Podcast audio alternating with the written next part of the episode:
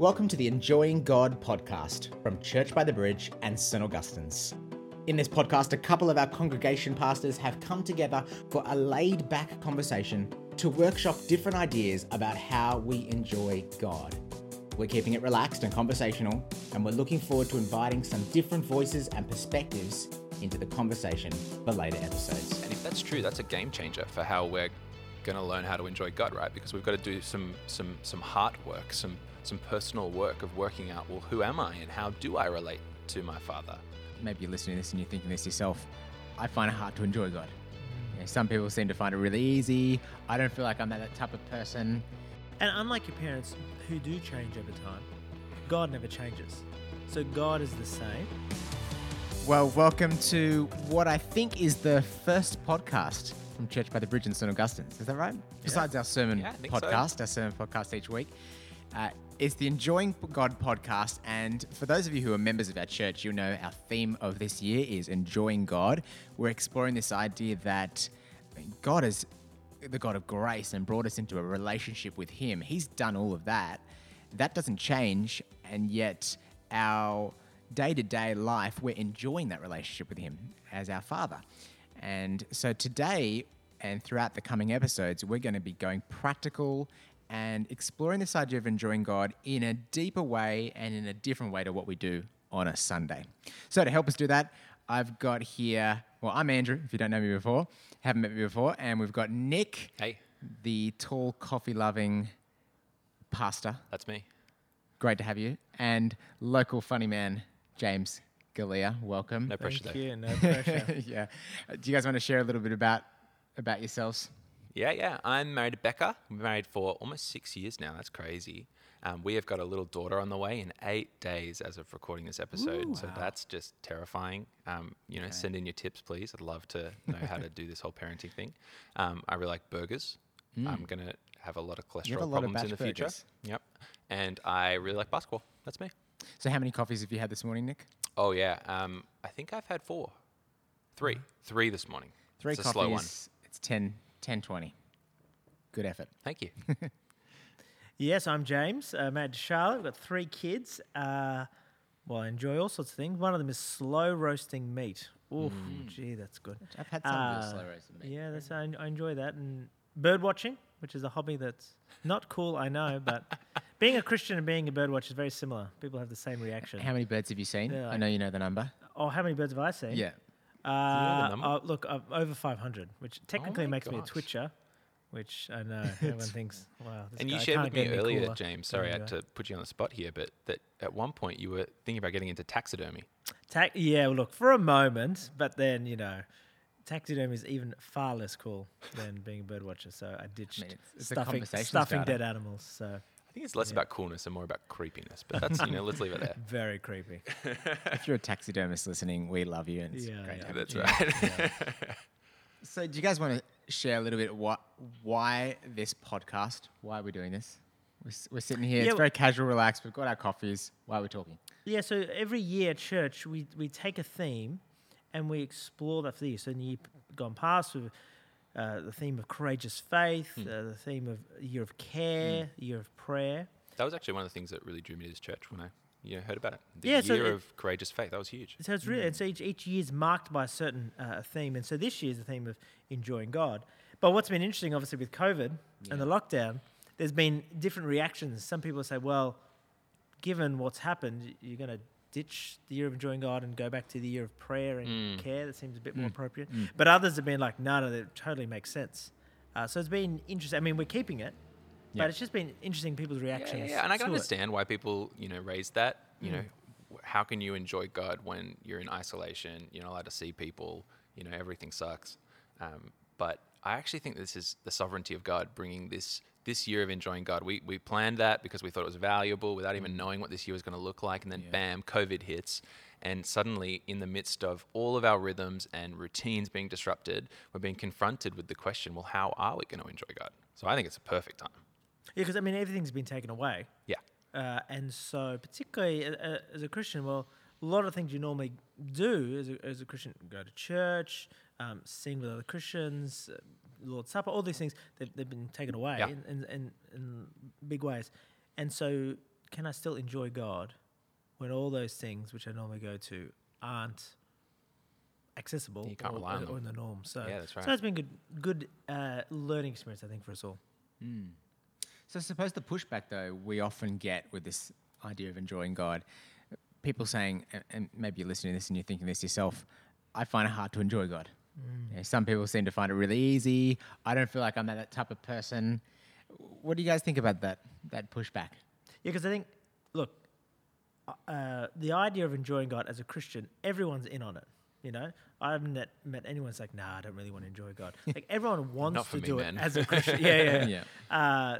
So everyone's on board, but you're right, Andrew. Like, there's a whole spectrum of people in terms of, but I don't, or I struggle, or they're enjoying God. My hunch is that pretty much everyone feels that at some point, and perhaps more than you'd like to admit. Like, you know, that you actually feel like, oh, I don't enjoy God like I wish I did. Mm. Even the like people that other person does. Right, exactly. And even you might be the person that everyone else is looking at and they're thinking, wow, that person's so faithful and spiritual and they enjoy God all the time. Mm. She's amazing. Wow, look at her courageous faith and the way that she just lives for Jesus, and she must enjoy God. But deep down, you actually feel this deep sense of disconnection. Yeah. Well, you're not an emotional person, and someone jumps up in open mic in our church and they're just talking, you know, tears running down their face about how much they're enjoying their relationship with their Father, Heavenly Father, and you're thinking, why not me? Totally. Yeah. And I think that comparison is the key word there, right? Like, comparison is the thief of joy. And when it comes to our walk with Christ, we are consistently comparing ourselves. And I'm going to make a bold statement here. I think we compare ourselves more in this season of life than any other season before. We live in the social media age, to beat that drum. I'm sure we'll get there again, where you're just consistently being bombarded with perfectly curated images of what it looks like to be a functioning, wonderful human. And that's no less true for faith. So that's really hard. And look, let's just put it out like, so I'm very different to you, Nick, in terms of... The one, well, you know, taxidermy. I've only had one coffee today, but in terms of other ways, in terms of the way you talk about your relationship with God is very different to the way I do. Mm. And so, what's interesting is those who do it, and particularly what you're saying, Andrew, in terms of that heightened emotional or sort of language people use, there's something that I know within me, and I don't know if others feel this, but skepticism can come out where you think they're faking it. They're putting it on. It's not real. There's some sort of deeper issue that they're just trying to hide that, and that you know, this is a mask or whatever. And so that's, you know, if I'm honest, there's a skepticism come out. But actually, when they actually are enjoying God, the problem is not them. The problem is me deep down. Yeah. Wow. So you know, there's all sorts of reaction you can have when you see other people enjoying God. Totally. And I like, just to explore another reason why it's really hard to enjoy God. I think in church sometimes we have a certain personality or type of person that ends up being on the stage, who gets given the microphone to speak. Even you mentioned before open mic, Andrew, the kind of people that are willing to stand up in front of a room of people, that's going to bring a certain type of personality out the front. And so if that's not your personality and that kind of way that you might be wired, you're going to actually start to compare yourself and think, well, I could never enjoy God like that person because I'm not like the pastor who preaches the bold, passionate sermon. Mm. I had an experience where a couple of years ago, before you guys were on team, where we as a staff team did like a survey, like a personality profile. All right. And so the results came in and it kind of gives you different characteristics. And one of the characteristics was spirituality. Uh-huh. Now, every staff member had it in their top 5, except for me. It was in my top 20. Do you remember what number? It was 20. And so it was one of those moments where I'm like, hang on. The career I've chosen is a pastor, and the profile saying, you know, I'm not spiritual, which is, you know, not a great combo. And so really funny. That was really a moment where I was like, oh, I'm not that spiritual. But, it tapped into something like, you know, the idea of Christians singing, you know, with a guitar around a campfire, oh, get me a bucket. You know, I'm not into that at all. Like, I'm not that kind of guy. So I think it's sort of tapping into that. Mm. But... I did actually think it did affect me because I'm like, I'm not spiritual, so what am I? So that was a moment for you. Yeah. It's big, and I think it's been, look, I can sort of laugh about it and joke about it, but I think it actually did affect me more than I realised. Yeah. So that was a number of years ago. But it was only recently where a good mate of mine said, well, I think, you know, though you don't think your spirituality is different, you have a faith in Jesus, you love him, but you express that in a different way. And it's a bit more rough or a bit more pragmatic, but it's not as the vivid language as others. You know? Yes, yeah, totally. You know, that's just not me. Right, and so I think that brings us to where we want to go with this episode, this idea of family systems theory. We were talking about it before and how that relates to faith. Do you want to tell us what that was, James? Yeah, so I don't know where family systems is a type of sort of psychology, and I was doing a workshop there which, there was a line which said, every child has a different experience of their parents. Wow. So whether you're the firstborn, the middle child, the whatever it is, everyone has a different experience of what mum and dad are like. And so... and that's because your birth order, and that's because your personality types. You know, parents might experience a bit of a trauma when you were older, and by the time the youngest child come along, that things are happy days. So whatever it is, every child's different experience of parents, and that got me thinking. Yeah, is every child of God have a different experience of God? Yeah, And I think that's right, because we're all made differently. We all have different experiences and different personality types. And we experience and relate our relationship with God in different ways. Yeah, and if that's true, that's a game changer for how we're going to learn how to enjoy God, right? Because we've got to do some heart work, some personal work of working out, well, who am I and how do I relate to my Father?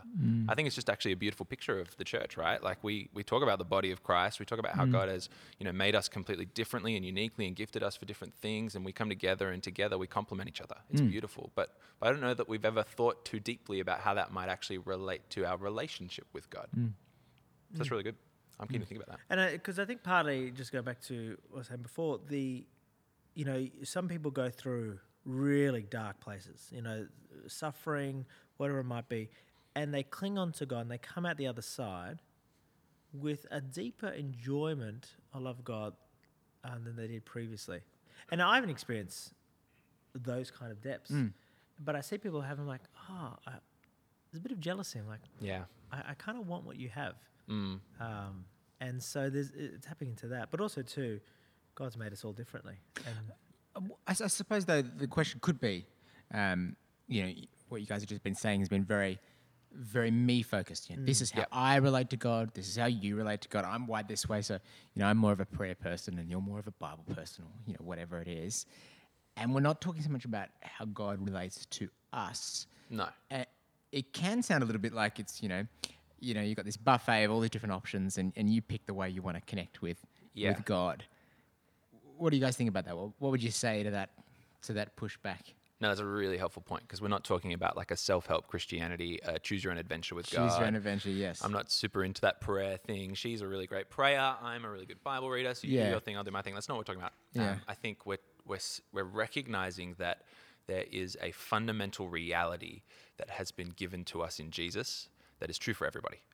And there are means that God has given us to enjoy Him and to relate to Him that are true for everyone. It's a relationship, right? Like you can't say, well, I'm not much of a talker, so I'm not going to ever talk in my relationship. If I tried that with Beck, that's not going to work, right? Like we need to both kind of give and take, speak. Same with God. We've all got these same means of coming to Him. But I think it's just learning to be aware that it's okay if you find certain things difficult. If you find prayer hard, that's okay. Just own that. It doesn't mean your relationship with God is in some way deficient, you're not actually a child of God because you have trouble praying. Yeah, that's right.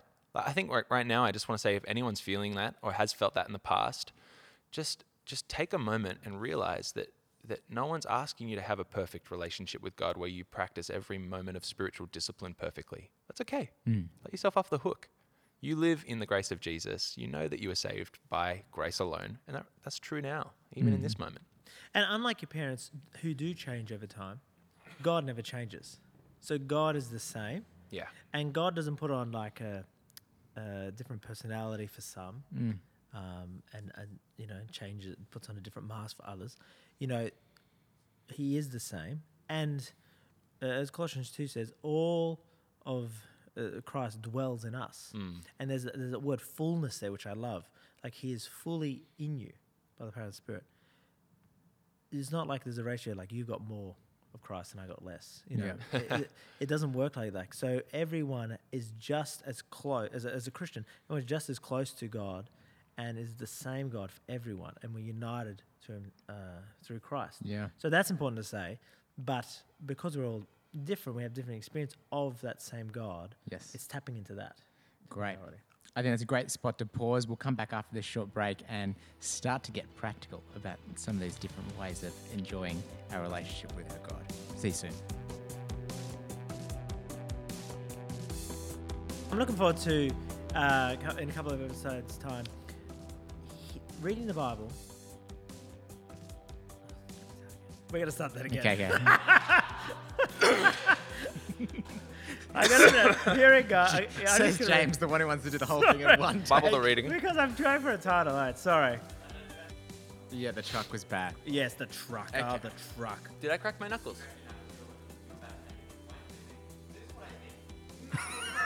All right, get it out now then. All right, Nick and James, whet our appetite. We've got a bunch of episodes coming up. We're going to get practical. Do you want to just share a bit of a glimpse, a sneak peek about some of the things we're going to be talking about? Yeah, I'm really looking forward to the episodes where we hash out what it looks like to pray to God, but I can't see Him. You know, that tension, or hearing God, but I don't like reading the Bible. You know, those kind of things that we need to do in terms of relationship with God, and yet tapping into what we're exploring today, really, but I don't like to do that, or I find it hard. And getting practical for those people who perhaps really find Bible reading hard. How can you actually use this to help fuel your relationship with God? That's really good. Yeah, I'm really keen for actually perhaps less of the practical stuff, which, you know, we're seeing more and more of the difference between me and James, but I just really am looking forward to, I think in our next episode, we're particularly going to think about this idea of being united with Christ. I think so often we evaluate ourselves and our faith based on the ups and downs of our relational experience of God. But you are not evaluated based on those things. You are once for all completely saved and united with God's Son, Jesus. And that means there's never a moment in which you aren't completely and utterly loved and saved. And I think when we learn to really live in that identity, that starts to really ground us when we feel those moments of, I feel distant from God. I don't enjoy God like I wish I was. That's that moment where we come back. Yeah. Beautiful. Buckle up. Buckle up. So help us land this. So we've been talking about all the different ways of relating with God. You just helped us explore identity in Jesus as kind of one of those anchor points that we've got to keep coming back to throughout this season. What else would you say to people who are just beginning to wrestle with this question of how do I relate with God? And yeah, I think there's two things that can happen. Or in my experience, I think there's two tendencies when you see others enjoying God. You either go to feeling a sense of superior or inferior. So in the sense, if you look and you think preacher others, brother, you're like, well, look, they're not enjoying God, but I am, because the way the experiences I've had, or my knowledge, and you can sort of feel good about yourself and look down at others and think, you know, what are they doing? Or there's a sense of inferior, which I think is probably a bit more common, is, oh, I don't enjoy God like they do. So I mustn't be a good Christian. God mustn't really want me part of His family, or it can lead into all sorts of ways. So I think there, in terms of the two categories of superior or inferior, in terms of what you can experience when you see others enjoying God. So what should we do with that? Well, I think, as I said before, there's a sense of skepticism that can come in. So I think partly acknowledging it, sort of what is it about the way in which they enjoy God. So I use you, Nick, as an example. The language you use, so, you know, I felt, and you're, I guess, similar to Paul Dale, senior pastor, in terms of the way that you speak about God is very emotional. Yeah. In terms of, and so I can either go skepticism, or either sort of faking it, or distance myself, saying, oh, not like that. But rather, I think it's sort of, what is it about you guys, the way you talk about God, that's... Because I think it can also come from a place of jealousy. I kind of want it, but I don't want to fake it. Do you know what I mean? I think the word there is thankfulness, right? Like, oh, very much so. Because I feel the same, you know, thinking about you, James. I come into this team and I see you as just this stability, this rock, this leader who has an ability to communicate and just lead people in the ways of God. And it comes from you leading from the front, and you just follow the Lord so closely. And I'm like, man, I want some of that. And I could go, but I'm not like that. And so kind of down on myself. But no, the answer is actually, no, I just want to be really thankful for James and the fact that he is different. And so I guess if the superiority, inferiority thing is something you're exploring in your life, what do? You got to learn to be thankful for others and not feel like you have to be someone else. Yeah, and very much. And I think it's turning particularly envy, into an encouragement. Wow. So that's good. Saying things, I appreciate the way that you really, because I need you and I need others to enjoy God more. Yeah. Because though you're different to me, you give a different picture or a different language or a different experience to enjoying God that I don't have, but I actually need that to build up my faith. So there's a sense of thankfulness, as also too contentment. Like contentment. God's made me a certain way, and when I complain, it's in the end saying to God, "Oh, you've made a mistake here. You've shortchanged me, God. I wish I was more." ... Yeah. And I think when we come to a point of contentment, and rather than keep trying to be someone else than we are, but actually go deep into who God has made us and learn to grow as the person God has made us, I think those are the people that God uses mightily. He takes the people who are totally aware of their flaws and aware of their strengths and who don't take pride in that, but just depend on Jesus. He takes those people and he uses them. So really we're talking about coming to actually walk closely with the Lord and be used by him. I think it's really, really big. Well, thanks, Nick and James, for whetting our appetite into some of the things to come in this podcast. It has been great to have you join us. Please, can I encourage you, share this podcast with your friends, with other people from church. Subscribe so you don't miss the next episodes. And we're going to be back with our next episode very soon. See you then. Until then, keep enjoying God.